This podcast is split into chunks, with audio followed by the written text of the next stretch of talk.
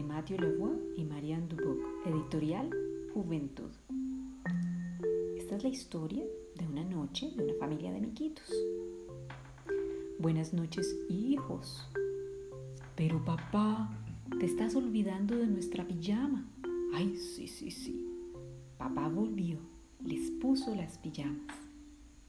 Buenas noches, hijos. Pero papá, te olvidas de los muñecos. Papá volvió, les dio los muñecos. Buenas noches, hijos. Pero papá, te olvidas de los vasos de agua. Papá se fue corriendo, les trajo los vasos de agua. Buenas noches, hijos.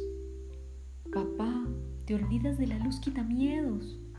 Papá volvió, les encendió la luz quitamiedos y les dijo, buenas noches, hijos. Papá, te olvidas de las camas.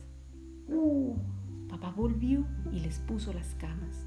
Buenas noches, hijos. Y papá se fue. Papá, te olvidas del suelo y las paredes. Ay, sí, sí, sí. Papá les puso los suelos y las paredes. Buenas noches, hijos. Pero papá, te olvidas de la puerta del armario. Sí, papá volvió y les puso la puerta del armario. Pero papá, hay un monstruo en el armario. ¡Ah! Vamos a mirar. Y debajo de la cama. Y papá se fue debajo de la cama. Ahora sí, buenas noches, hijos. Pero papá, te olvidas de la luna. ¡Ah! Papá volvió. La luna. Se me había olvidado la luna. Y les puso una luna. Buenas noches, hijos. Pero papá, ¿te olvidas del beso? ¡Ay, claro que sí!